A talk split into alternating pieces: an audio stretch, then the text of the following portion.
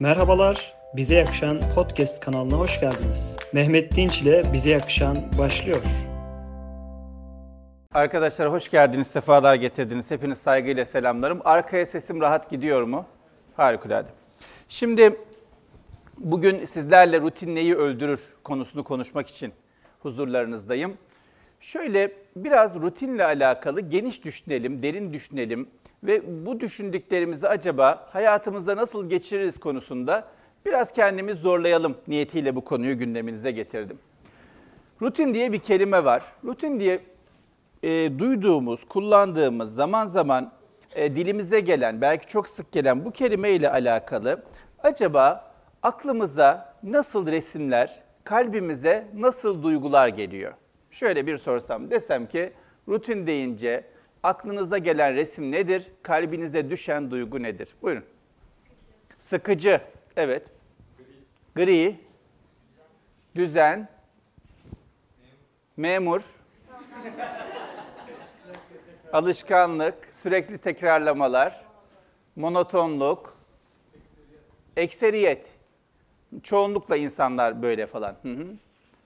İstikrar. Var mı başka? Resim ve duygu arıyorum. Zorunluluk. Resim var mı? Sabah yataktan kalkmış. Alarmla kalkıyor, kalkıyor halıya bakıyor. Peki, olabilir. Peki duygular nasıl duygular? Mesela renk olarak gri geldi. Duygu olarak ne geliyor acaba? Sıkılmışlık geliyor peki. Renksizlik, geliyor. Bağlılık. Durgunluk peki. Depresyon. Efendim? Huzur. Pekala. Şimdi daha fazla böyle bunaltmayayım sizi ama genel olarak şunu görüyoruz.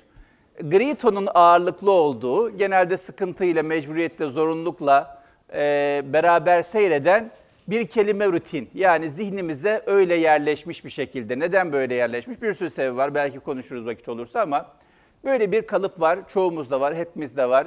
Ee, internette var, sokakta var. Sokaktan 10 tane insan çevirin benzer cevaplar alırsınız. Genellikle kalbimize, aklımıza yerleşmiş duygular, düşünceler, resimler rutinin gri, zorunlu, mecburi olarak devam etmek, takip etmek zorunda olduğumuz depresif duyguları, e, bunaltıcı duyguları beraberinde getiren bir şey olduğu yönünde. Bunu bir kere tespit ettik.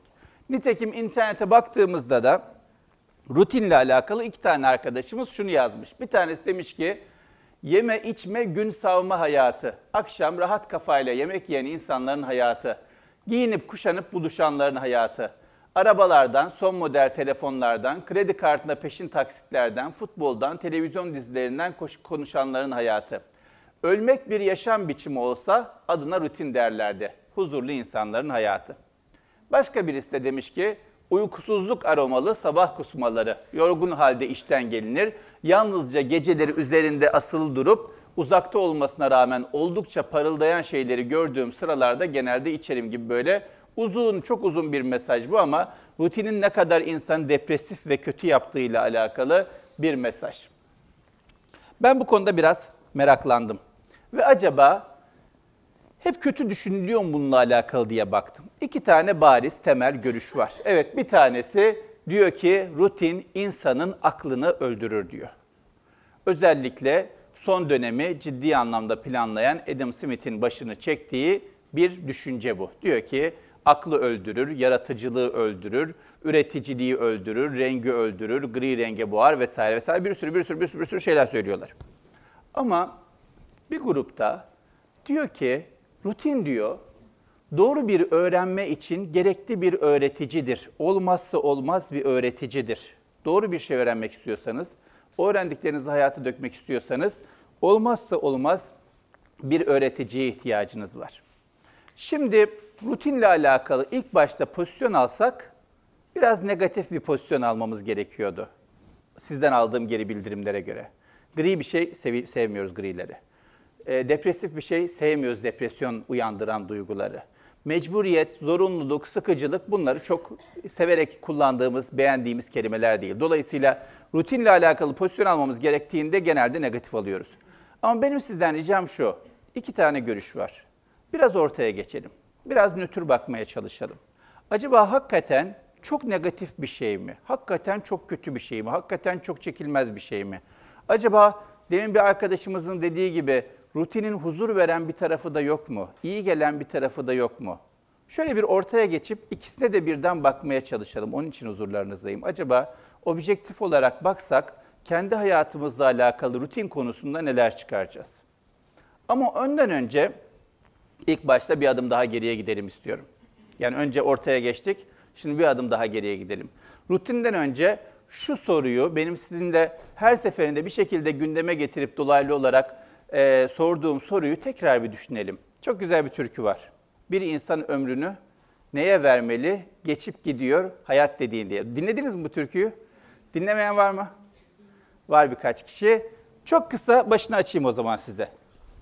Çok kısa o zaman dinlemeyenlerin bir kulak aşinalığı olsun. Herkes dinleseydi açmayacaktık ama dinlemeyenler için böyle bir ritim kulak aşinalığı olsun. Harikulade bir ses söylüyor. Diyor ki, bir insan ömrünü neye vermeli? Geçip gidiyor ömür dediğin. Ömür dediğin dosyasını bir açarsanız. Bir insan ömrünü neye vermeli? Tükenip gidiyor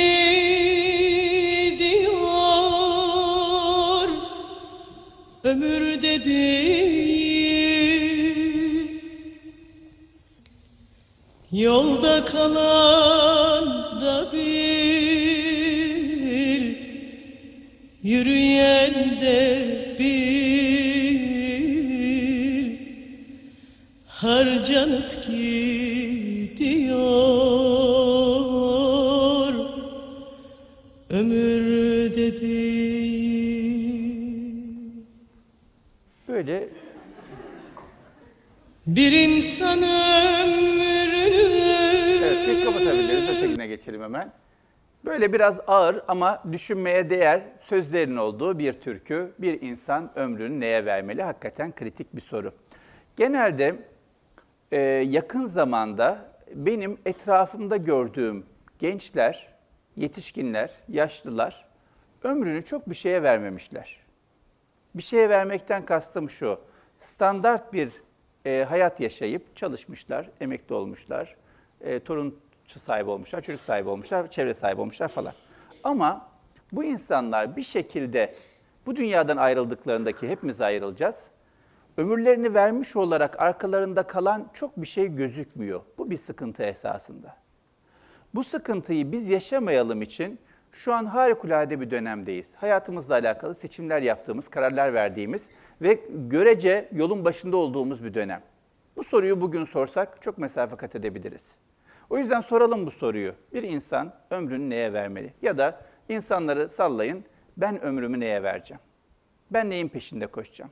Ben ömrümü neyin uğruna harcayacağım? Ve bu dünyadan eninde sonunda ayrıldığımda arkamdan ne kalacak? Bu soru kritik bir soru, kenarda dursun. Ölmeden olmak diye bir kavram var benim çok sevdiğim. Olmak ne? Olgunlaşmak, pişmek. Kamil insan olmak. İnsan olmanın hakkını verebilmek. Kalbinin hakkını verebilmek, aklının hakkını verebilmek. Nefes alıp vermekten farklı bir hayat yaşamak. Sadece yemek, içmek, uyumanın ötesine geçebilmek. Kediden, köpekten, böcekten, kurttan farklı bir hayat yaşayabilmek. Yani olmak. Olma süreci inanılmaz uzun bir süreç olabilir. Çok fazla emek isteyebilir. Ama yola girdi mi insan ve bırakmazsa kendini bir şekilde o süreçte bayağı bir mesafe kat edebilir. Mesele ölmeden bu sürece girebilmek, ölmeden olma yolunda ilerleyebilmek. Ama bu yola girmezse, olmakla alakalı derdi olmazsa insanın, o zaman demin bahsettiğimiz gibi kedi, köpek, kuş, böcek hepsi nefes alıyor, hepsi canlı, ben de canlıyım. Yaşamla alakalı fotosentez yapmak diyorlar. İnsan yaşamıyla alakalı. Hatta rutinle alakalı böyle bir tabir gördüm. Ne yapıyoruz? Fotosentez yapıyoruz. Ne yapıyor? Nasıl gidiyor işler? Ne yapayım? Fotosentez yapıyorum diye gençler cevap veriyorlar. Ne, ne demek bu? Bir bitki gibi yaşıyorum. Bir çiçek gibi yaşıyorum ama insan gibi, kalbi olan, aklı olan bir insan gibi yaşayamıyorum. Dolayısıyla burada bir insan ömrünü neye vermeli sorusunun hemen ardından ölmeden, bu dünyadan ayrılmadan nasıl olabilirim? İnsan olarak varlığımı nasıl bir yere oturtturabilirim? Bu yola nasıl girebilirim? Bu soruyu da soralım, bunu da kenara koyalım. Gökhan Özcan'ı ben çok severim. Çok güzel kitapları vardır. Özellikle bizim nesil çok ke- keyifle okuyordur. Şimdiki nesil çok bilmiyor ama çok güzel bir sözü var. Diyor ki, doğruyu aramaya üşeniyor, yanlış yapmaktan usanmıyorsun diyor. Hayatın elbette açık unutulmuş bir mus- musluk gibi boşa akıp gidecek, tükenip gidiyor ömür dediğin diyor ya.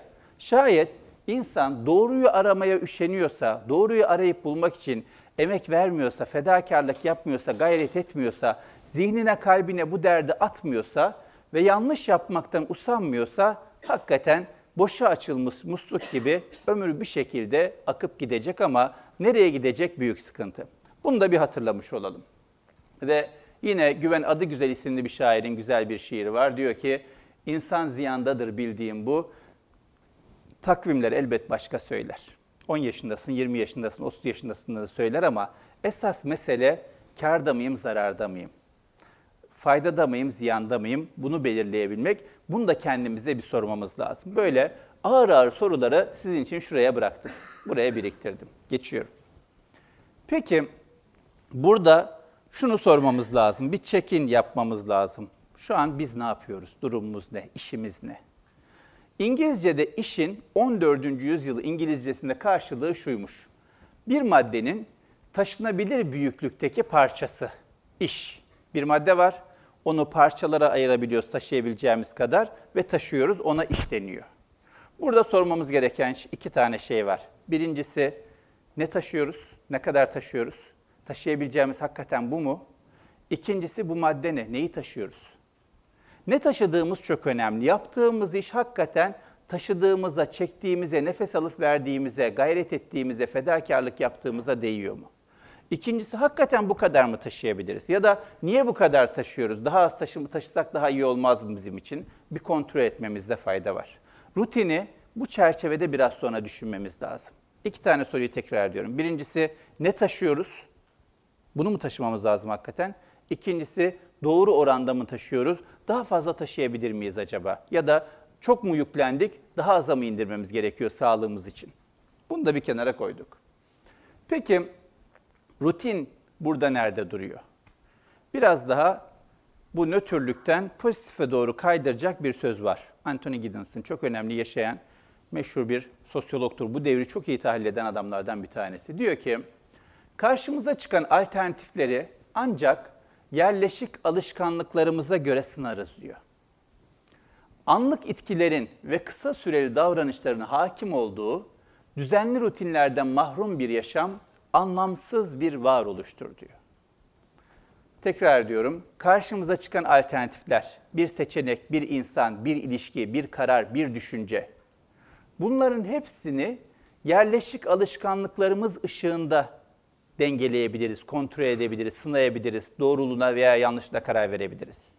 Bunu yapmazsak, yerleşik alışkanlıklarımız yoksa, yerleşik bir sistemimiz yoksa, yerleşik bir düzenimiz yoksa, yerleşik bir hayatımız yoksa, o zaman mecbur olduğumuz, mahkum olduğumuz, mahkumiyetten kaçarken, mecburiyetten kaçarken başka bir mecburiyete sığındığımız şey şu olur. Anlık itkiler, kısa süreli davranışlar, düzenli rutinden mahrum, anlamsız bir yaşam. Zor bir şey söyledim sizin için. Normalde bu çok gençler için kabul edilebilir bir şey değil. Bununla alakalı bir örneğim var. Stajyer diye bir film var. Seyreden var mı? Evet, bir kişi, iki kişi, üç kişi, dört kişi, beş kişi. Robert De Niro'nun. Oynadınız, evet. Onu bir göstereyim. Onun hikayesini burada oynatmışsınız, biliyorsunuz. Orada bize eee, düzenli rutinlerden mahrum olma- olursa insan nasıl arayışlara gider? Çok kısa bir anlatıyor. Çok yüzeysel anlatıyor. Çok üstünkörü anlatıyor ama anlatıyor. Retirement is an ongoing, relentless effort in creativity. Tried yoga, learned to cook, bought some plants, took classes in. Mandarin. Believe me. I've tried everything. Bir durduralım. Emekli oluyor yaptığı işten. iyi bir işi var, iyi bir maaşı var. Emekli oluyor. Bir boşluk. Eşi de vefat ediyor. Rutin yok. Mecburen yaptığı bir şey yok. Sabah işe gitmek zorunda değil. Bir şey bitirmek, yetiştirmek zorunda değil. Hep korkuyoruz ya şunu yetiştireceğim, bunu yetiştireceğim, yetişmiyor bir türlü niye bunlara mecburum falan filan. Öyle bir de endişesi, korkusu yok. İstediğini yapmakta serbest ve istediğini yapıyor. Yogaya gidiyor, Çinci'ye gidiyor, yemek yapmaya gidiyor ama hepsi bitiyor. Ve bir şekilde bir boşluk hissi içinde oluşmaya başlıyor. Bunun üzerine bildiğimiz hikaye devam ediyor. Just know there's a hole in my life and I need to fill it soon. I'm Ben Whitaker. I have an appointment with Miss Austin. thought she was meeting with her new intern. That's me. How old are you? 70. You? I'm 24. I know I look older. It's a job. It ages you, which won't be great in your case. Sorry. Hi, Jules. I'm Ben, your new intern. I'm glad you also see the humor in this. Be hard not to. Don't feel like you have to dress up. I'm comfortable in a suit if it's okay. Old school. At least I'll stand out. I don't think you're gonna need a suit to do that. Want the door uh, open or closed? Doesn't matter. Open, actually. You get used to me. Look forward to it. My intern sure keeps busy. Mr. Congeniality. Everybody loves him. Here she comes. Hey, Beck, what's up? You look really nice. How long can a woman be mad at you for? I assume you talked to her, apologized. I emailed her. Subject line, I wrote, I'm sorry, with like a ton of O's. So I was like, I'm sorry. With the sad emoticon where he's crying. Our investors just think that a seasoned CEO could take some things off your plate. I did not see that coming. She's just trying to do right by everybody.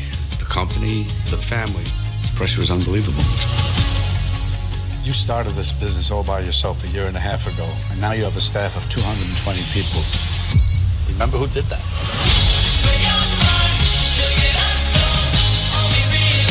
Good times. The truth is, something Hikayeyi biliyorsunuz, filmi seyrettiniz ama burada alacağımız güzel bir şey var. Bakın emekli olmuş, paraya da ihtiyacı yok esasında ama bir şirket ilginç bir fikirle geliyor. Diyor ki yaşlı stajyer arıyoruz diyor. Yaşları yeniden döndürülmesi hayata diye bir sosyal projesi var. Başvuruyor. Yönetim kurulu başkanının asistanı oluyor. Asistanı olduğu kişi torunu yaşında ama devam ediyor. Saçma sapan işler yapıyor. Hiç akran olmayan insanlarla sosyalleşiyor vesaire vesaire. İlk başta garip kalıyor ama bir şekilde hikayenin sonunda görüyoruz ki değdiği, dokunduğu insanlara pozisyonu çok düşük görünse de çok çok çok faydalı olabiliyor. Ve bundan aldığı harikulade bir haz var, manevi haz var. Bu çok önemli bir şey. Bir insan çünkü belli bir noktaya geldikten sonra motivasyonu artık para olmamaya başlıyor. Motivasyonu artık makam olmamaya başlıyor. Motivasyonu artık şan şöhret olmamaya başlıyor. Motivasyonu artık araba, ev olmamaya başlıyor. Bir süre sonra daha kalbine hitap eden şeylerden motive olmaya, mutlu olmaya başlıyor. Ama kalbine hitap eden şeyleri yapabilmesi için bir şeyler vermesi lazım. Bir şeyler verebilmek için bir şeyler biriktirmek lazım. O biriktirmeye de şimdi başlamamız gerekiyor. Şimdiden saçıp savurursak hazinemizi ki bu en önemli hazinemiz vaktimiz, gençliğimiz, sağlığımız, boş vaktimiz, zekamız, kapasitemiz, imkanlarımız. Bunların hepsini şimdiden savurursak yarın bu dünyadan keyif alma, haz alma, huzur duyma zamanına sıra geldiğinde insanlara verecek bir şeyimiz olmadığında çok klasik, çok sayıda yaşlının yaşadığı depresyon, huzursuzluk, ölümü sever hale gelme duygularını yaşayabiliyoruz. Bir yaşlı vardı görüştüğüm. Çok ölmek istiyorum dedi. Çok ölmek istiyorum. Niye dedim? Yani hizmette kusur mu ediyorlar? Ne güzel evlatların etrafında dönüyor. Sana ne güzel bakıyorlar dedim. Yok oğlum dedi. Benim akranım kalmadı dedi. Akranım kalmadı. Görüşeceğim, konuşacağım, paylaşacağım kimsem kalmadı. E, bu yüzden de ölmek istiyorum. Halbuki tecrübenle, bilginle, biriktirdiklerinle aşağıya bir sürü şey verebilirsin ama birikim çok fazla olmazsa o da sıkıntı oluyor. Ölmeyi arzular hale gelebiliyorsunuz. Bu da büyük sıkıntı. Bunu da geçtik. Neden peki rutin lazım hayatımıza? Veya rutine iyi bir şekilde bakmayı düşünsek hangi sebeplerden dolayı iyi şekilde bakabiliriz? Çok önemli sebeplerden bir tanesi karakter inşası için. Bir insanın karakteri, kişiliğinin ötesine çıkan karakteri rutinle oturuyor. Gandhi'nin sözünü hatırlayalım. Ne diyor? Söylediklerinize dikkat edin. Çokça sizle paylaştım bunu. Da- Düşünceleriniz olur. Düşüncelerinize dikkat edin, davranışlarınız olur. Davranışlarınıza dikkat edin, alışkanlıklarınız olur. Alışkanlıklarınıza dikkat, edin, karakteriniz olur. Karakterinize dikkat edin, kaderiniz olur diyor. Kaderden bir önceki şey kader, karakter. Karakter kaderi ciddi anlamda etkileyebiliyor. Ama karakter oluşturmak çok zor bir şey, çok emek isteyen bir şey, çok mücadele isteyen bir şey. en önemli basamaklarından, adımlarından bir tanesi rutin meselesi. Diyor ki karakter asıl olarak duygusal deneyimlerimizin uzun vadeli boyutu üzerine odaklanır. Kendini sadakat ve karşılıklı bağlılık, uzun vadeli bir hedef için çaba sarf etme ya da gelecekteki bir amaç uğruna bugünkü kim mükafatları erteleme şeklinde gösterir. Rutinin olmazsa olmazları. Rutin içerisinde ne var? Kendimizi uzun vadeli sadakat ve karşılıklı bağlılıkla bağlamak, uzun vadeli bir hedef için çaba sarf etmek ve gelecekteki bir amaç uğruna bugünkü kim mükafatları ertelemek esasında. Ne işimize yarayacak? Karakterimizin oturmasına ve bunun üzerinden kaderimize tesir etmemize faydası olacak. Ama olmazsa ne oluyor? Ee, karakterimiz oturmamış, kaderimizi etkileyememiş, rüzgar önünde sallanan, kaybolan, kopan insanlar haline gelebiliyoruz. Geçtim. Çok güzel bir söz var. Diyor ki motivasyon seni başlatan, hareket ettiren şeydir. Ama hareket etmek yetmez. Seni devam ettiren şey alışkanlığın rutinindir. Avustralya'da yüksek lisans yaparken şöyle tatsız bir cümle duymuştum. Çok zoruma ağrıma gitmişti ama çok da haksız değildi. Diyor ki söz, Türk gibi başla, İngiliz gibi bitir. Korkunç. Ne diyor? Türkler böyle bir motive oluyorlar, bir gaz alıyorlar, bir başlıyorlar heyecanla. O heyecan kimsede yok, o motivasyon kimsede yok, o azim kimsede yok. Ama iki adım gidiyor, motivasyon bitiyor. Çünkü rutine dönüşmüyor, alışkanlığa dönüşmüyor ve bir şekilde motivasyon eninde sonunda rutin olmadığı zaman biter. Bittiği zaman da her şey yarıda kalıyor. Keşke hiç başlamasa noktasına geliyor. Ama öteki adam biraz daha az belki azimle, az heyecanla, az motivasyonla başlıyor ama bir şekilde sonuna getiriyor, bitiriyor. Önemli olan da yolda olabilmek, yolda kalabilmek ve bir şekilde bitirebilmek. O yüzden rutin bize bitirtecek işimizi, yolumuzu, mesafemizi kat ettirecek. İki tane örneğim var. Örneğim Enrico ve Rico adında iki kişiden, bir birisi baba, birisi oğul ibaret. Richard Sennett'in Karakter Aşınması diye harikulade bir kitabı var. Okumanızı tavsiye ederim. Richard Sennett örnek veriyor bu iki kişiyi. Ve iki kişiyi örnek verirken nihayetinde rutinin bize rahat, huzurlu, sakin, mutlu bir hayat yaşamamız için ne kadar lazım geldiğini ifade etmek için veriyor. Profiller şöyle. Enrico İtalyan kökenli bir hademe. Bütün ömrü boyunca çalışmış, küçücük bir ev almış banyoda, o evde yaşıyor, hademelik yapıyor. Hademelik yaptığından dolayı insanlar bunu biraz itip kakıyorlar, hor görüyorlar ama genel olarak hayatının bir rutini var. Sabah işe gidiyor, akşama eve geliyor, çocuklarını büyütüyor, para biriktiriyor çocukları için vesaire. Ve hayatından huzurlu, mutlu, hayatına dengeli bir şekilde devam ediyor. Hayatını öngörebiliyor, kontrol edebiliyor. Para kazandırdıkça, biriktirdikçe evini büyütüyor vesaire. Genel olarak temel Enrico'nun yaşadığı ruh hali hayatından genel olarak mutlu. Çünkü kontrol edebildiğini hissediyor ve kendini güçlü hissediyor. Rico, Rico babasının desteğiyle, biriktirdikleriyle, dengesiyle güzel bir üniversiteye gidiyor. İyi bir evlilik yapıyor. Bir anda babasının hayal edemeyeceği bir maddi anlamda çok üst seviyeye giriyor. Yüzde beşlik dilim diyor Richard Sennett. Yüzde beşlik dilime giriyor. Karı koca harikulade işlerde çalışıyorlar ama e, tüketim pazarının içine girdiklerinden dolayı e, 14 senede 4 defa taşınmak, ev değiştirmek zorunda kalıyorlar. Bir sonraki evleri nerede olacak, işleri nerede olacak belli değil. Devamlı işte değiştirmek zorundalar. Daha cazip teklifler, daha iyi pozisyonlar, daha farklı masraflar, daha farklı gelirler vesaire vesaire. Şu an bulundukları nokta itibariyle ikisi de iş olarak iyi işteler, kazanç olarak iyi kazançlar kazanıyorlar. Ee, dışarıdan bakıldığında harikulade bir hayat yaşıyorlar. Ama hissettikleri duygu, hayatlarını kontrol edemedikleri duygusu. Nereye gittiklerini bilememe duygusu. Doğru mu yapıyorlar, yanlış mı yapıyorlar, emin olamama duygusu. Ve bunun böyle olmasının en temel sebeplerinden bir tanesi köksüzlük meselesi.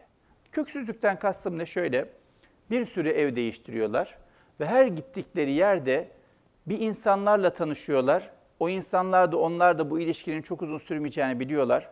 O insanlar da bunlar da o ilişkiyi asla derinleştirmiyorlar. Genel geçer sorular soruyorlar ve Enrico diyor ki benim en çok rahatsız olduğum şey tanıştığım insanlar geçmişimle hiç ilgilenmiyorlar. geçmişim kimsenin umurunda değil. Bugünkü konum, bugünkü halim ve bugünkü ilişkim üzerine konuşuyoruz. Ama beni köksüz, geçmişsiz bir insan olarak değerlendirip kısa süreli, yüzeysel ilişkiler kuruyorlar. Ve neticede nihayetinde ben kimseye dayanamaz, güvenemez, destek alamaz, nereye gittiğini bilmeyen, ne yapacağını bilemeyen bir insan olarak kendi hayatım üzerinde kontrolünü kaybetmiş ve korkak hissediyorum kendimi diyor. Stresin en önemli e, sebeplerinden bir tanesi belirsizliktir. Belirsizlik insanı çok kötü strese sokar. Stres olursa da ne olur? Bakın çok hızlı bir örnek vereyim. Artan nüfus yoğunluğu anında günlük stres süresini artırıyor. Örneğin daha üstün hayvanlarla daha sık karşılaşma olasılığı gibi. Eğer dişi sincaplıklar 2,5 saatten fazla strese maruz kalırsa davranışları anormalleşmeye başlıyor. Örneğin diğer dişlerle çiftleşmeye çalışıyor. Bu hayvanlar hala yavrularını besliyorlar ama inanılmaz bir şekilde yavrular artık tabu değildir. Dişler artık koku işaretleri kuramıyor. Sıklıkla diğer sincapçıklar bu yavruları bu yavruları yiyor. Hatta bazen kendi annelerinin doğurduklarını bile yiyorlar. Nüfus daha fazla artarsa daha üstün hayvanlarla karşılaşma olasılığı da artar tabii korku da. Böylece stres durumları nüfusla birlikte artar ta ki stres sürekli olana kadar. Günlük 6 saatlik stresten sonra grup hızla toplu yok olmaya doğru ilerler. Hayvanlar daha fazla strese maruz kalırsa birkaç hafta içinde hepsi ölür. Alt konumdaki hayvanlar birbirlerini ölümüne korkutur. Sadece birkaç gün içinde dişler ve erkekler steril, duygusuz ve bir deri ve bir kemik olur.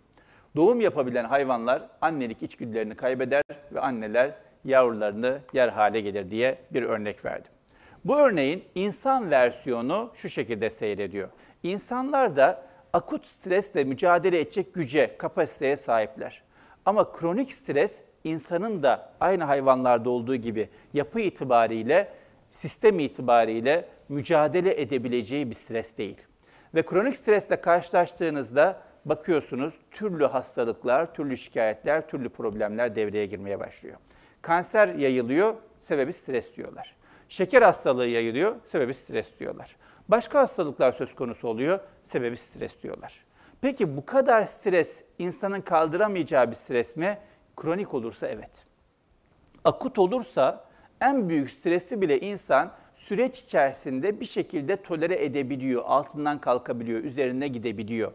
Ama devam eden, devam eden, devam eden ve belirsizliğin çok hakim olduğu, devamlı olarak yeniden başlayan streslere insan çok adapte olamıyor. Hayvanların verdiği tepkilerin farklı versiyonlarını vermeye başlıyor. Bunun için söyledim, rutinin bizim işimizi, hayatımızı kolaylaştırmada en önemli etkilerinden biri bu stresi azaltmada olacak. Rutin bir hayat insan yaşayan insan mı daha çok stres yaşar? Rutin bir hayat yaşamayan insan mı? Cevabını biliyorsunuz. Ama rutin sonra neyi öldürür meselesini konuşurken biraz sonra bunun üzerinde duracağız. Sıkıntılı bir noktaya gelebilir. Ona da dikkat etmemiz gerekiyor. Geçtim. İnsanın alışkanlık namına otomatik bir sistem var. Beyin çok yapılan bir davranışı direkt alışkanlık haline getiriyor. Niçin alışkanlık haline getiriyor? Çünkü beyin enerjiden tasarruf etmek için durmaksızın yeni yollar arıyor. Beyin kendi haline bırakıldığında hemen her rutini alışkanlığa çevirmeye çalışacak. Çünkü alışkanlıklar zihnimizin daha az efor harcamasını mümkün kılıyor. Daha az efor harcayınca ne oluyor? Daha öğrenmeye açık oluyor. Daha kolay öğrenebilir, daha çok algılar, daha çok analiz sentez yapabilir, daha çok düşünebilir, daha çok çözümler getirebilir hale geliyor. Dolayısıyla rutin bir hayat yaşayan insan doğru bir şekilde rutinini belirlerse, rutinin içini doğru bir şekilde doldurursa esasında rutin yaratıcılığı öldürmez, yaratıcılığı tetikler, güçlendirir, kolaylaştırır. Rutin insanın e, yeni bir şeyler bulmasına mani olmaz, belki yeni bir şeyler bulmasının önünü açabilir. Yeter ki rutin dediğimiz şeyi doğru bir şekilde anlayıp içini e, anlamlı bir şekilde doldurabilelim. Çünkü beynimiz öbür türlü rutin yaşamadığı zaman, çalışmadığı zaman her seferinde yeni bir kararla, yeni bir şeyle, basit basit kararlarla yorulacak, yorulacak, yorulacak ve önemli şeyleri alamaz, doğru şeyleri öğrenemez, anlamlı çözümleri bulamaz hale gelecek. Bu da büyük bir sıkıntı. Bunu da geçtim. Bu da çok önemli. Niçin rutin önemli? Şu böyle eserler ortaya koymamamız için. Bu eseri ortaya koyan kişi Kabiliyetsiz mi? Asla değil. Bakın harikulade başlamış. Çok güzel başlamış. Kabiliyet süper. Mesele ne? Mesele sistemli, dengeli, düzenli, planlı çalışmamış ve deadline geldiğinde, son teslim tarihi geldiğinde şöyle harikulade başladığı bir şeyi şöyle bitirmek zorunda kalmış. Böyle olmasın için kendi yeteneğimize layık, kendi emeğimizi gösterir işler çıkarabilmek için de rutin bize çok lazım. Öbür türlü ne kadar yeteneğimiz olursa olsun, bakın harikulade yeteneğimiz olsa da nihayetinde böyle bitiyor. Ben böyle bir eser ortaya koyamam. Böyle bir kabiliyetim yok. Ama şunu da yapmam ya. Böyle olmasın için rutin, planlı çalışabilmek, düzenli çalışabilmek çok önemli. Her sene ÖSS birincilerine, şimdi YGS mi oldu? YKS oldu. YKS birincilerine, TEOK birincilerine sorarlar. Nasıl birinci oldun? Klasik sözdür. Az ama düzenli çalıştım. Çok klişedir ama doğrudur. Böyledir yani. Sır başka bir sır yok ortada. Sır bu. Bir arkadaşımızın bir sorusu var. Hemen dinliyoruz.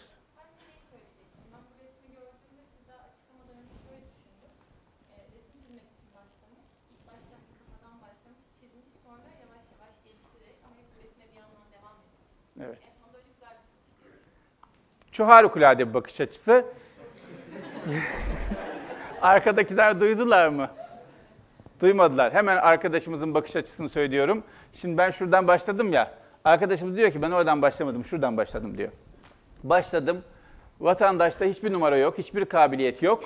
Ama yılmamış, mücadelesine devam etmiş, rutin halde kendine yatırım yapmış, emek vermiş, vermiş, vermiş, çizmeyi bırakmamış, vazgeçmemiş. Geldiğimiz sonuç bu diyor. O da olur, o da kabul. Ama yeter ki kendimize yatırım yapmaya, rutin bir şekilde emek vermeye devam etmiş olalım. Ama normalde benim bildiğim buradan başlıyor bu mesele. Pekala. Geçtik. Dolayısıyla emeğimizi gösterebilmek, yeteneğimizi doğru bir şekilde kullanabilmek adına rutine ihtiyacımız var. Öbür türlü tekrar ediyorum ne kadar zeki olursanız olun, ne kadar kabiliyetli, yetenekli olursanız olun, arkanızda ne kadar diploma, bilgi, beceri olursa olsun gösteremedikten sonra, şöyle bir ürün çıkardıktan sonra çok bir işimize yaramayacak. Çok malzeme az ürüne dönüşecek. Normal malzeme normal ürüne dönüşsün, ürünle yetenekle paralel bir şekilde gitsin için anahtar malzememiz rutin bir şekilde sistemimizi kurmamız gerekiyor. Geçtim. Şöyle haberler, yazılar çok görüyorsunuzdur, okuyorsunuzdur. Çok var, inanılmaz var, her yerde var. Nedir? Başarılı insanların yedi alışkanlığı, başarılı insanların on rutini, başarılı insanların yaptığı, her sabah yaptığı beş şey, başarılı insanların yatmadan önce yaptığı yedi şey, başarılı insanların asla vazgeçmediği üç davranış, başarılı insanların bir günü falan diye. Ben de huzurunuza çıkmadan önce araştırmalar yaptım. İnanılmaz listeler var. Ve başarılı insanları hakikaten didik didik incelemişler. Sabah ne yapmış, akşam ne yapmış, yatarken ne yapmış, kalktığında ne yapmış, gündüz ne yapmış, oturmadan önce ne yapmış, kalktığında ne yapmış vesaire vesaire diye. Bununla alakalı merakınız varsa internete girin, bir sürü liste bulacaksınız. Ama temelde hepsinin söylediği ortak bir şey var. Başarılı insanların bir sırrı varsa, bir tane sırrı, hepsinin ortak olarak yaptığı bir şey varsa, hepsinin birleştiği bir şey varsa o da şu, hepsinin rutini var.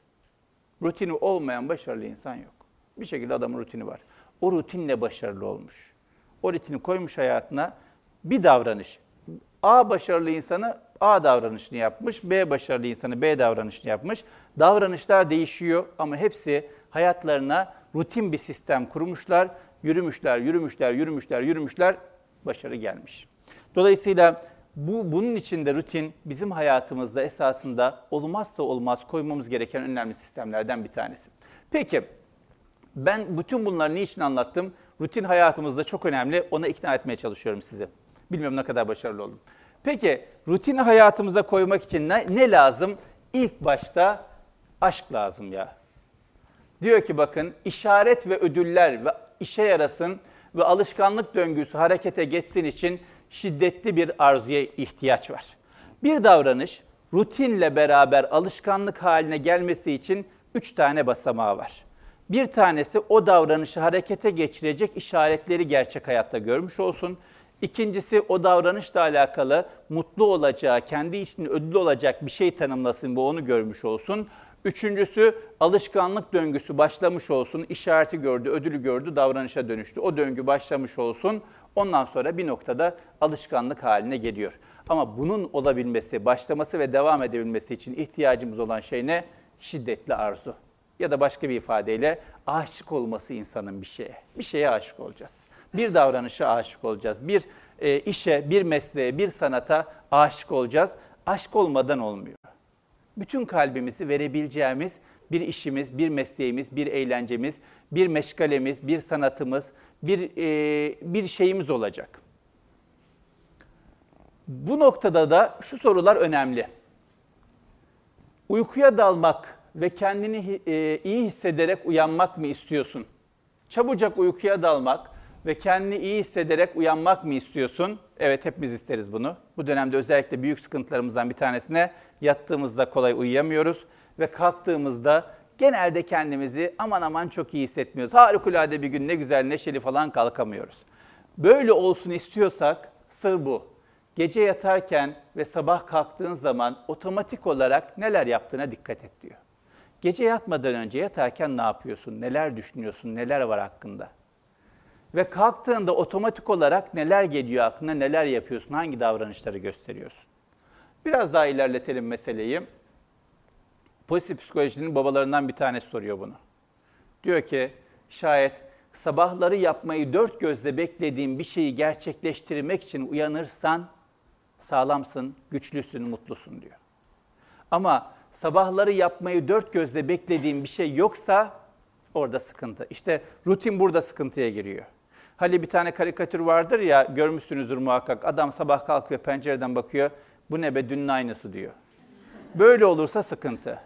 Ama rutin sistemimizin içerisinde yaptığımız her neyse onu yapmayı dört gözle bekliyorsak, heyecanla, keyifle güne başlıyorsak, aşık olduysak yaptığımız şeye o zaman hiç sıkıntımız yok. Harikulade bir rutinle çok güzel başarılar elde edebiliriz.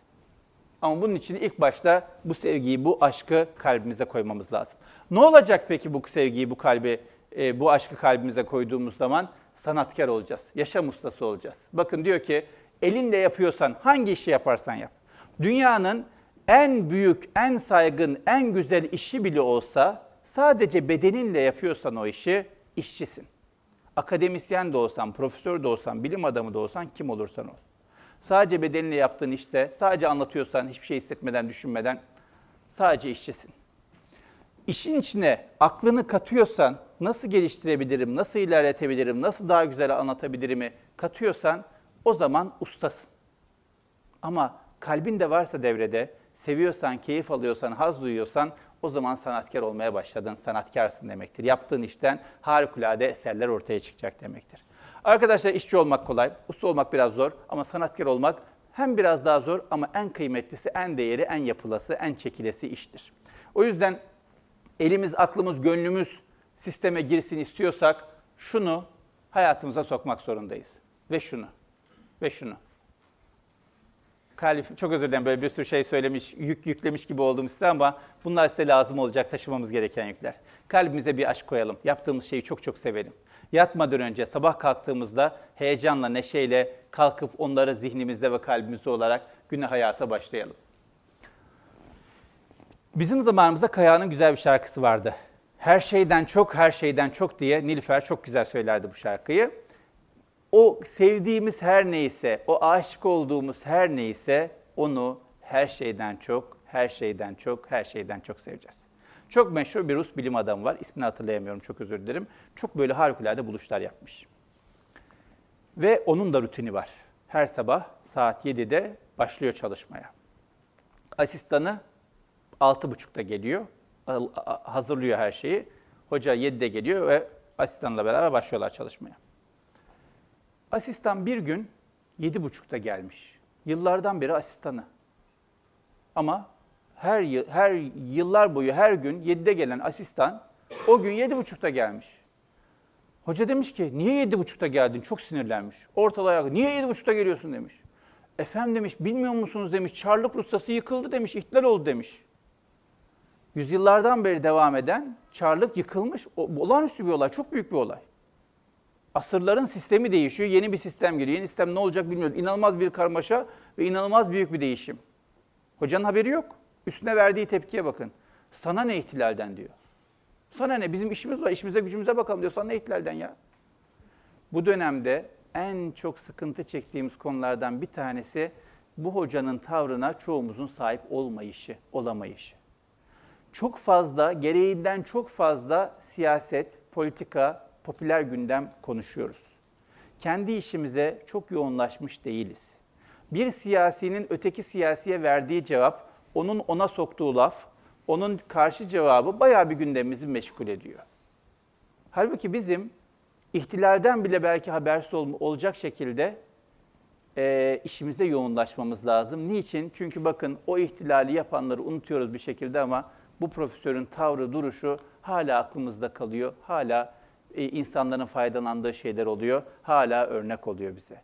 Dolayısıyla bizden sonra da devam edecek eserler, düşünceler, fikirler bırakmak istiyorsak, insanlar bizden faydalansın, biz gitsek bile e, faydalansın istiyorsak bu tavra, bu düşünceye sahip olmamız lazım. Bunun için de her şeyden çok, her şeyden çok o yaptığımız şeyi sevmemiz lazım.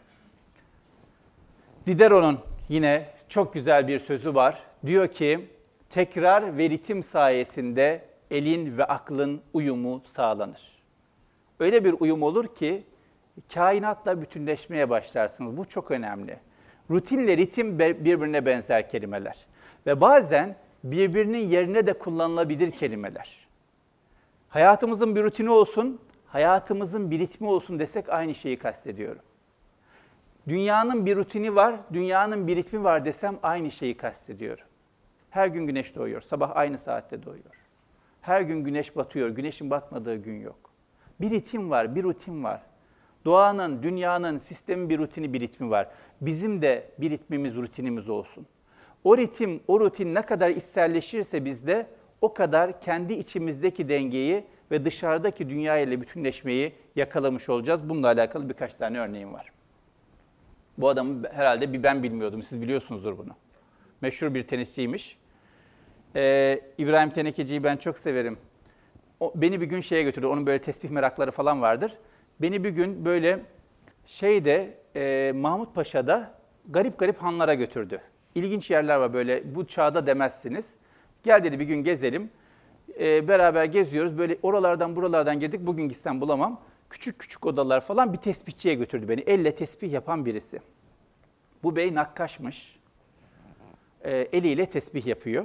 Nakkaşlıktan e, vazgeçmiş, tesbih işine dönmüş, oturmuş, üniversiteyi bitirmiş, mesleğini almış. Ondan sonra her şeyi bırakmış.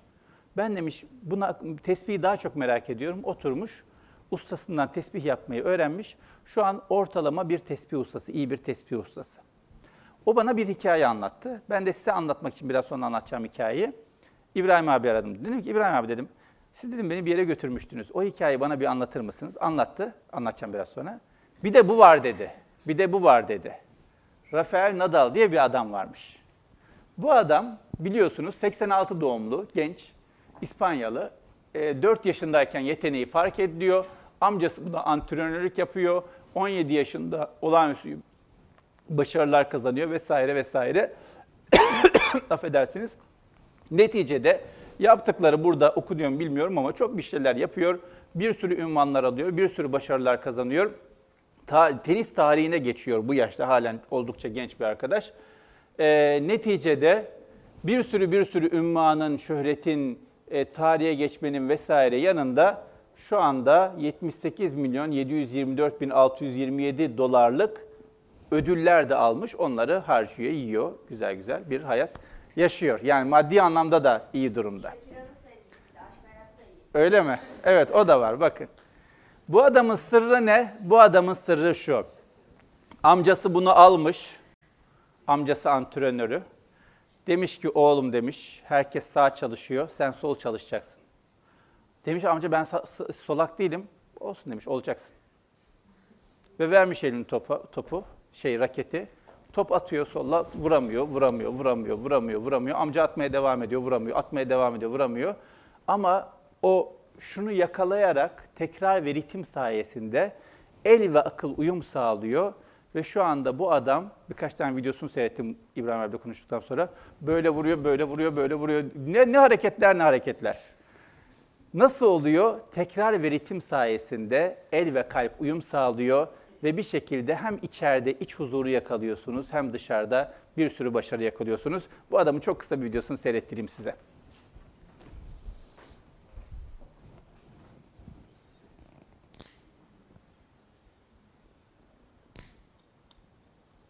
...20 tane fantastik hareketi. Onu getirdim size. Bayağı bir seyrettim hangisini getirsem diye.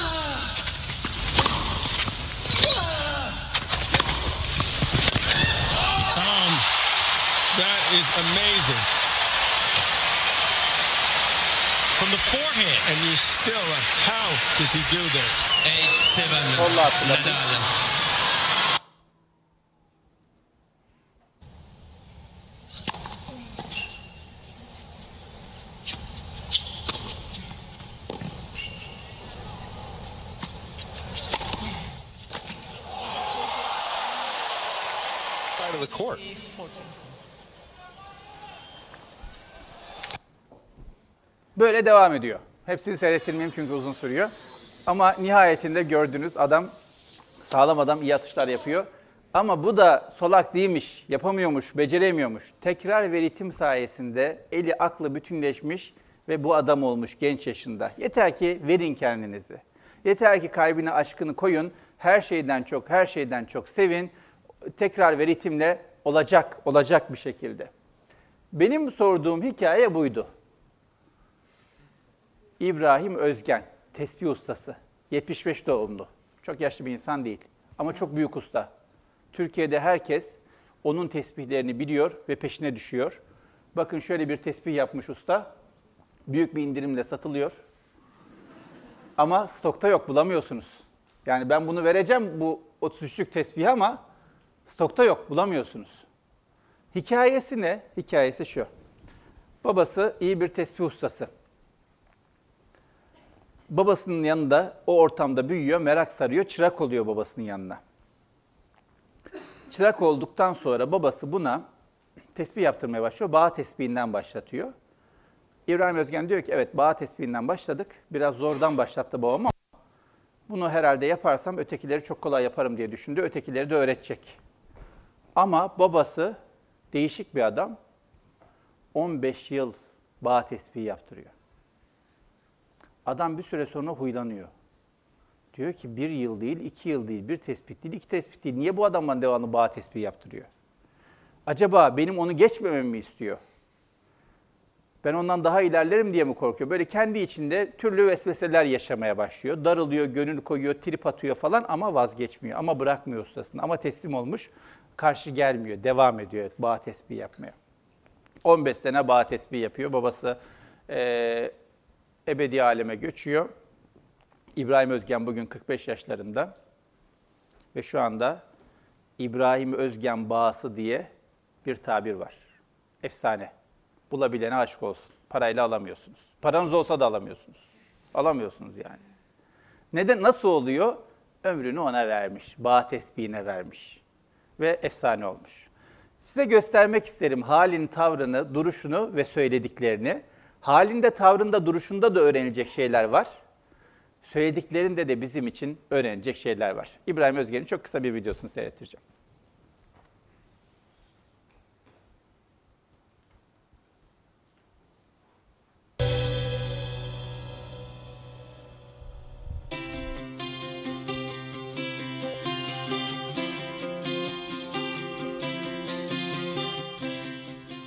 Tarihi, insanlık kadar eski bir aksesuar tesbih.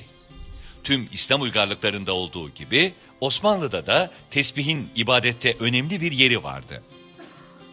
Dua ve zikirde kullanılan bu aksesuar ekonomik ve kültürel bir göstergeydi de.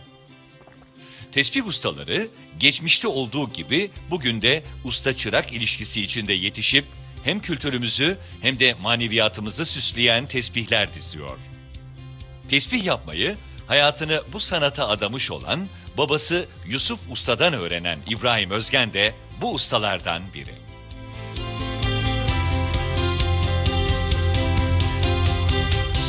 Gözümü açtım diyelim. Ee, tesbihle, babamla, babamın hikayeleriyle, babamın dostlarıyla, babamın ee, o güzel dost meclisindeki sohbetleriyle geçti.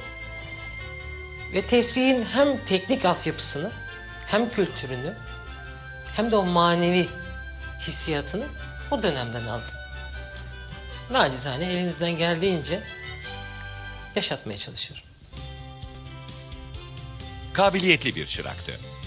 Tesbih yapımında kullanılan kehribar, kuka, akik, fil dişi, kemik, bağ gibi malzemeleri bir kuyum ustası gibi ince ince işleyip ipe dizmeyi henüz askere gitmeden önce öğrendi. Dönüşte ise babasından el alıp usta olarak devam etti sanatına.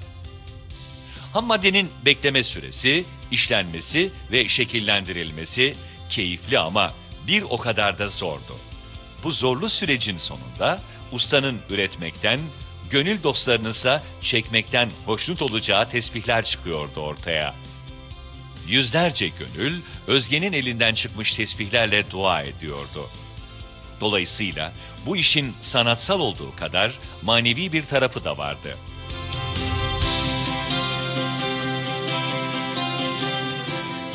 sevgi ve saygı ham maddedeyken başlıyor. Malzemeyi e, işlerken kesim aşamasından sonra o bir sanat eserine dönüştüğünde, o ipe dizildiğinde, bittiğinde, onu seyrettiğinizde karşıdan gördüğünüz vakit güzel bir hat yazısına, bir resme baktığınız gibi size bir güzellik veriyorsa, bir keyif veriyorsa ve elinize aldığınızda, gözünüzü kapattığınızda, o güzel anlarda, zikir anlarında ahenkle meşk ediyorsanız, birbirinizden kopmadan, işte bunu paylaşan dostlarımızla bu sevgiyi de paylaşmış oluyoruz. Özge'nin babasına çıraklık yaptığı 90'lı yıllarda tesbih ve tesbih sanatı bugünkü kadar revaçta değildi. Bilinmiyordu. Ustalar tesbih yapımında kullanacakları bıçak, torna gibi araçları bile kendileri yapıyordu. Malzemeye göre araç ve işleme tekniği geliştiriyorlardı. Bugünse tüm bu malzemeleri internetten bile almak mümkün. Hem bir meslek hem de bir sanat olarak görüyor Özgen tesbih ustalığını. Mesleğin en zor yanı ise karşılık beklemeden vermesini bilmek. Önünü açık görüyorum meslek olarak. Sanatsal kısmında sıkıntılar var. Ya sanat çok kolay elde edilen bir e, özellik değil. Bunun için biraz çekmeniz lazım. Biraz nefis terbiyesinden geçmeniz gerekiyor. Çünkü sanat karşılıksız vereceksiniz. Karşılıksız vereceksiniz. Ömrünüzün sonlarında ya da siz öldükten sonra o size verecek. Öyle hemen sanat biraz e, hazır oluyor. Hazır olan da çabuk tüketiliyor. Tesbih sanatına duyulan ilgi gün geçtikçe artıyor. Özgen bugün İki tane özellikle noktaya dikkatinizi çekmek isterim. Bir tanesi sevgi ve saygı üzerine çok durdu. İnsanın rutinine, yaptığı her neyse rutin olarak sevgi duyması, saygı duyması olmazsa olmaz. Sevmiyorsanız, saygı duymuyorsanız hiçbir işe yaramaz yaptığınız iş. Saygı duymak ne demek? Dokundurtmamak demek. Normalde ne oluyor? Bir rutin geliştiriyoruz. Belli bir saatte yatacağım, belli bir saatte kalkacağım. Niçin? Şöyle bir hayat yaşamak için, şunları başarmak için falan. Arkadaşım geliyor, ya kanka gel kokoreç yiyelim. Bitti gitti rutin. Ne oldu? Saygı duymuyorum demek ki ben rutinime. Bir kokoreçe bıraktım gittim rutinimi, sistemimi. Ya da başka bir şey oluyor, bitiriyorum. Bitirmemem lazım. Saygı, sevgi duymadığım zaman o rutin rutin olmaz. İkincisi ne diyor? Kolay gelmeyecek diyor. Vereceksin, vereceksin, vereceksin, vereceksin. Ömrünün sonlarına doğru belki sen ömrü, senin ömrün bittikten sonra görünecek yaptıkların. Hiç önemli değil. Yaptın mı yaptın. Varlığını anlamlandırdın mı anlamlandırdın. Hayatın ritmini yaşadın, yaşadın mı yaşadın. Yakaladın mı yakaladın. Dolayısıyla İbrahim Özgen de benim için sizinle paylaşmak istediğim önemli bir örnekti. Ee, nihayetinde elimizi, kalbimizi devreye soktuk mu, tekrar ve ritimle akıl da devreye girdi mi harikulade sonuçlar görüyoruz. Tabi burada yaratıcılığı öldürmüyor mu? Öldürüyor. Ne zaman öldürüyor? Bakın endüstriyel rutin diye bir şey var. İnsanın karakterinin bütün derinliğini yok etme tehlikesine barındıran bir sistemdir. Fordizm diyorlar bildiğim kadarıyla buna endüstride. Fordizm nedir? Bir malzemenin mümkün olduğu kadar küçük parçalara ayrılması ve her bir insanın o küçücük parçadan sorumlu olması ve her bir insanın o küçücük parçayı elinden geldiğince hızlı bir şekilde devreye sokması ve bütüne katması. Ama Fordizm'de genelde büyük bir hayal kırıklığı yaşıyor insanlar. Bugün rutinle alakalı bütün ön yargıların en büyük temelde sebeplerinden bir tanesi bu Fordizm denilen şey. Niçin? Kocaman bir şeyin küçücük bir parçasısın ve makine gibi çalışman bekleniyor. Makine gibi çalıştığın için ve bütünü göremediğin için sadece arabanın farını takan insansın. Sabahtan akşama arabanın farını takıyorsun. Hiçbir motivasyon yok, hiçbir sevgi saygı yok yapılan işe, hiçbir manevi tatmin yok. O zaman ne oluyor? İnsanın karakteri ölüyor. İnsanın ruhu ölüyor. İnsanın mesleğinden aldığı haz bitiyor. Bu sefer haz almak için başka şeylere yönelmeye başlıyor. Bazen bağımlılıklar geliştirmeye başlıyor. Ya da ne oluyor? Ruhunu öldürüyor. Ruhunu öldürdüğü zaman ne yapıyor? Sabahtan akşama kadar e, otomatik hareketler yapan makine gibi insan akşamleyin de otomatik bir şekilde ekranın karşısına geçiyor. Televizyonun ya da bilgisayarın başında başka insanların hayatlarını seyrederek ömür tüketiyor.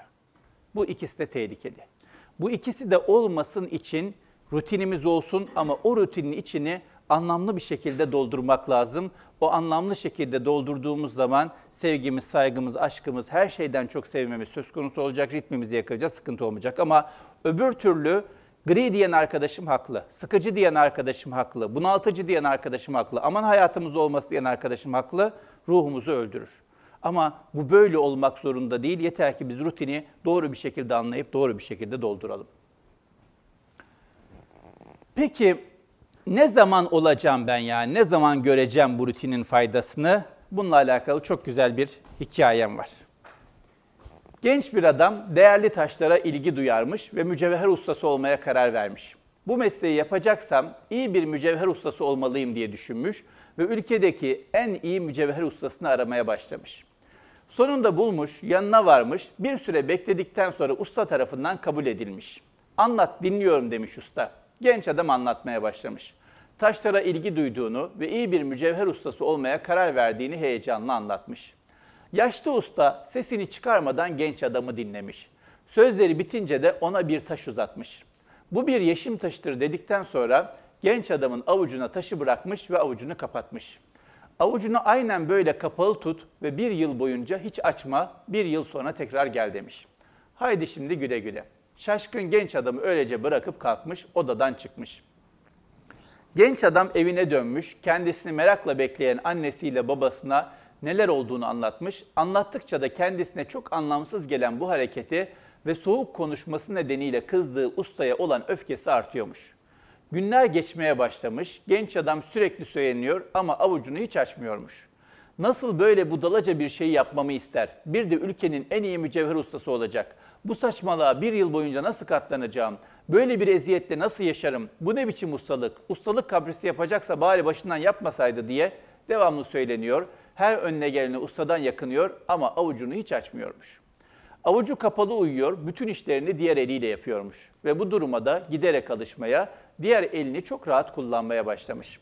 Uyurken de yanlışlıkla avucu açılıp taş düşmesin diye hep yarı uyanık uyuyormuş. Böylece bir yıl geçmiş, her günü zorlukla dolu, her gecesi de yarım uykuyla yaşanmış, bir yıl tamamlamış ve o gün gelmiş. Genç adam tam bir yıl sonra büyük ustanın karşısına çıkmış. Usta bir süre beklettikten sonra yanına gelince genç adam ne kadar saçma bulursa bulsun bu sınavı başarıyla tamamlamış olmanın verdiği gururla elini uzatmış, avucunu açmış. İşte taşın demiş.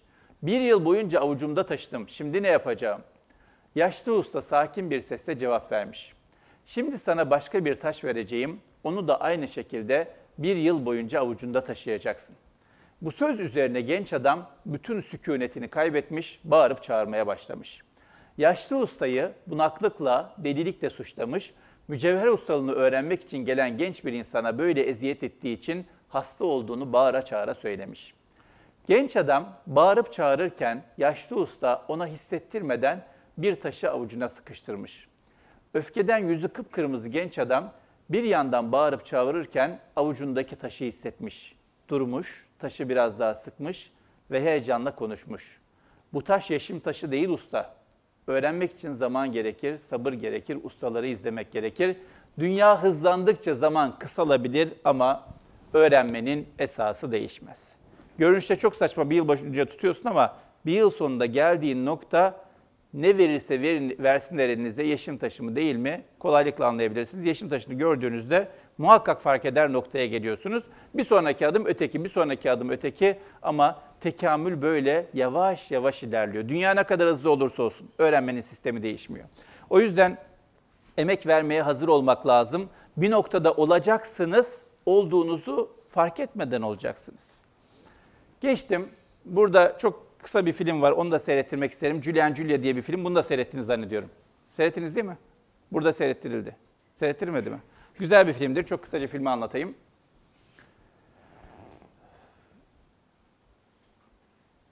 Bir durduralım. I'm Julia Evet.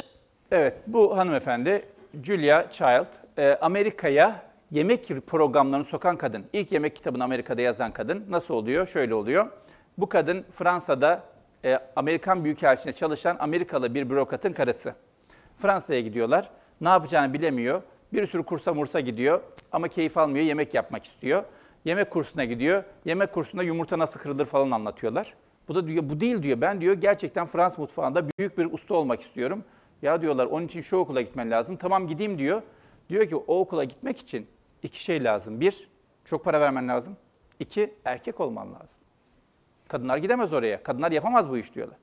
Bir şekilde e, bir sürü yol deniyor, almıyorlar. En sonunda kocası büyükelçilikte çalıştığı için bir resepsiyonda başbakanın yanına gidiyor resmi protokolde ve başbakanı hususen baskı yaparak ricada bulunuyor. Başbakan talimat verdiği için tek kadın olarak bunu alıyorlar.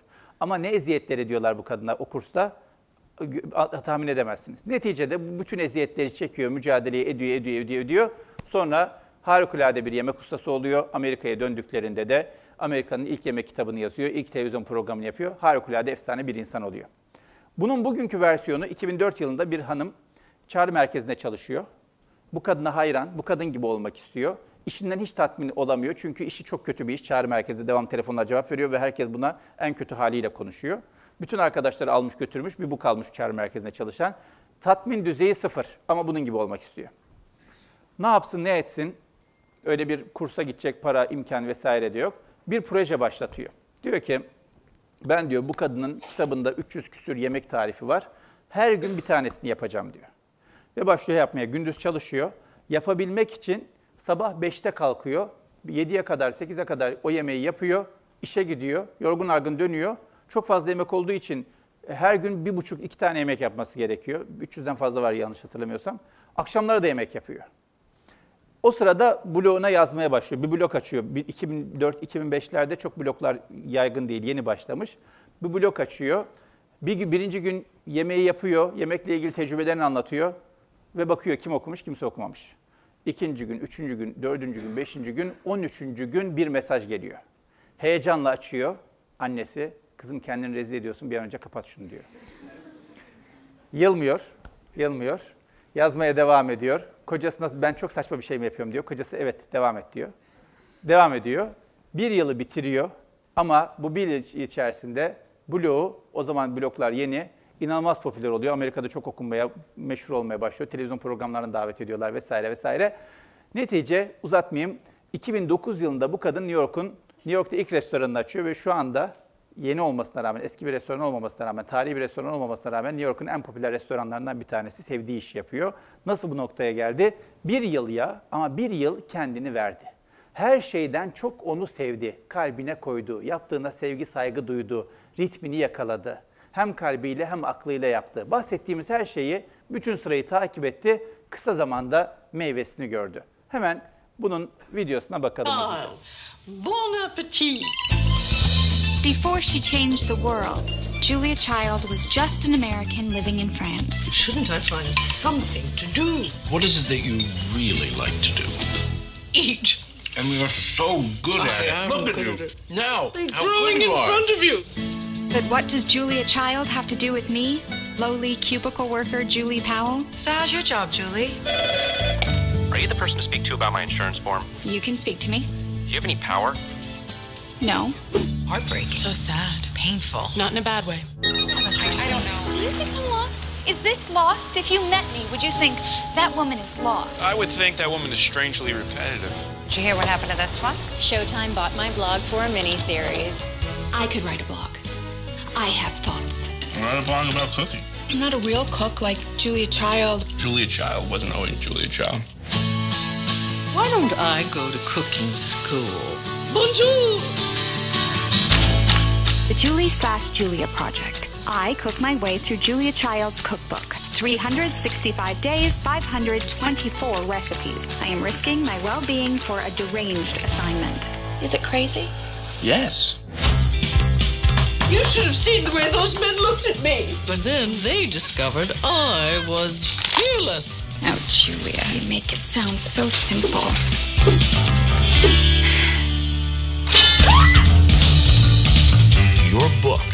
Is going to change the world.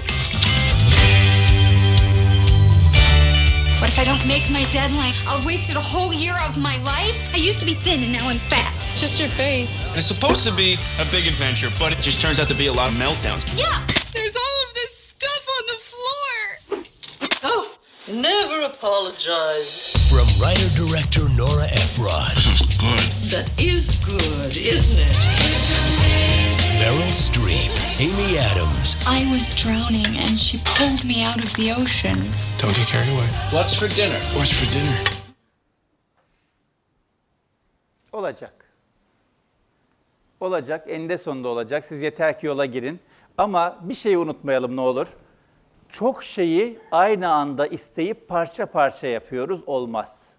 Bir şeyi isteyip bütün varlığınızla ona yoğunlaştığınız zaman çok uzun zaman kaybetmeden kısa zamanda da bir senede de bir noktaya gelebilirsiniz. Ama o bir seneniz dolu dolu otururken, kalkarken, yürürken, dururken hep onunla geçecek. Ne zaman, ne zaman, ne zaman? Çok güzel bir söz var bununla alakalı da. Diyor ki çaresiz kaldığım zamanlarda gider bir taş ustası bulur onu seyrederim. Adam belki yüz kere vurur taşa ama değil kırmak küçücük bir çatlak bile oluşturmaz onda. Sonra birden 101. vuruşta taş çat diye ikiye ayrılır. İşte o zaman anlarım ki taşı ikiye bölen o son vuruş değil ondan öncekiler. Uğraşırsınız, didinirsiniz, didinirsiniz, çalışırsınız, gayret edersiniz. Bir şey değişmez gözükür ama turning point diye bir şey var ya bir nokta gelir, bir nokta her şey alt üst olur. Her şey sizin lehinize döner. Eninde sonunda olur. Yeter ki vazgeçmeyin. Yeter ki yapmaya devam edin. Çatlak kova hikayesini bilmeyen var mı? Yok. Hepiniz biliyorsunuz. Anlatmayayım o zaman. İki kişi bilmiyor. Çok hızlıca anlatıyorum o zaman. Bir videosu var mı seyretmeyeceğim. Hikaye şu. Hindistan, Hint hikayesi. Bir tane köle var veya çalışan var. Ee, işi devamlı su götürmek. Eve su götürecek. Ee, bu su musluk sistemi, kanalizasyon sistemi falan filan yok. İki tane kovası var. Kovayı takıyor boynuna, alıyor, götürüyor şeye, ırmağa, dolduruyor, geri getiriyor. Getirirken bir tanesi çatlak su sızdırıyor. Ama adam devamlı gidiyor, geliyor, gidiyor, geliyor, gidiyor, geliyor. Ve bir gün kova dile geliyor. Diyor ki beni at artık. Ben senin hiçbir işine yaramıyorum. Devamlı su sızdırıyorum diyor. Çocuk ona geçtiği yolda çatlak kovanın, tara- kovanın tarafındaki yerleri gösteriyor. Çatlak kovanın tarafındaki yerler harikulade çiçeklenmiş onun akıttığı sularla. Dolayısıyla devamlı olduğu zaman küçücük adımlar bile bir değişim yaratır. Ama benim size tavsiyem küçücük adımlardan ziyade ideal olan bütün varlığınızda bir şeye bir dönem yoğunlaşmanız kazanmak istiyorsanız. Öbür türlü biraz daha uzun zaman alır ama o da olur, o da olur. Ee, yeter ki o rutin içerisinde az ya da çok bir şeyler yapın. Geçtim. Sonunda bitiriyorum. Sonunda ne olacak? William Blake'in harikulade bir şiiri. Diyor ki, dünyayı bir kum tanesinde görebilmek. Cenneti bir vahşi çiçekte bulabilmek. Avuç içinde sonsuzluğu bir saat içerisinde ebediyeti bulabilmek diyor. Rutinle bir noktaya geldiğinizde varınızı yoğunuzu bir e, ye- yeteneğe, bir kabiliyete, sevdiğiniz, aşık olduğunuz bir şeye verdiğinizde bir noktaya geleceksiniz. Ve yaşadığınız iç huzur, aldığınız tatmin bütün bunları olası, mümkün kılacak. Ama bu olmadığı zaman işte o nefret ettiğimiz, o gri gördüğümüz, o depresif yapan bizi makine, Fordizm sistemine gireceğiz. Bu olmasın için bahsettiğim, deminden beri bahsettiğim, çok da uzun olmayan ama biraz emek isteyen, biraz fedakarlık isteyen birkaç tane parça var. O birkaç tane parçaya dikkat etmek gerekiyor. Hepinize çok teşekkür ediyorum sabrınızdan dolayı.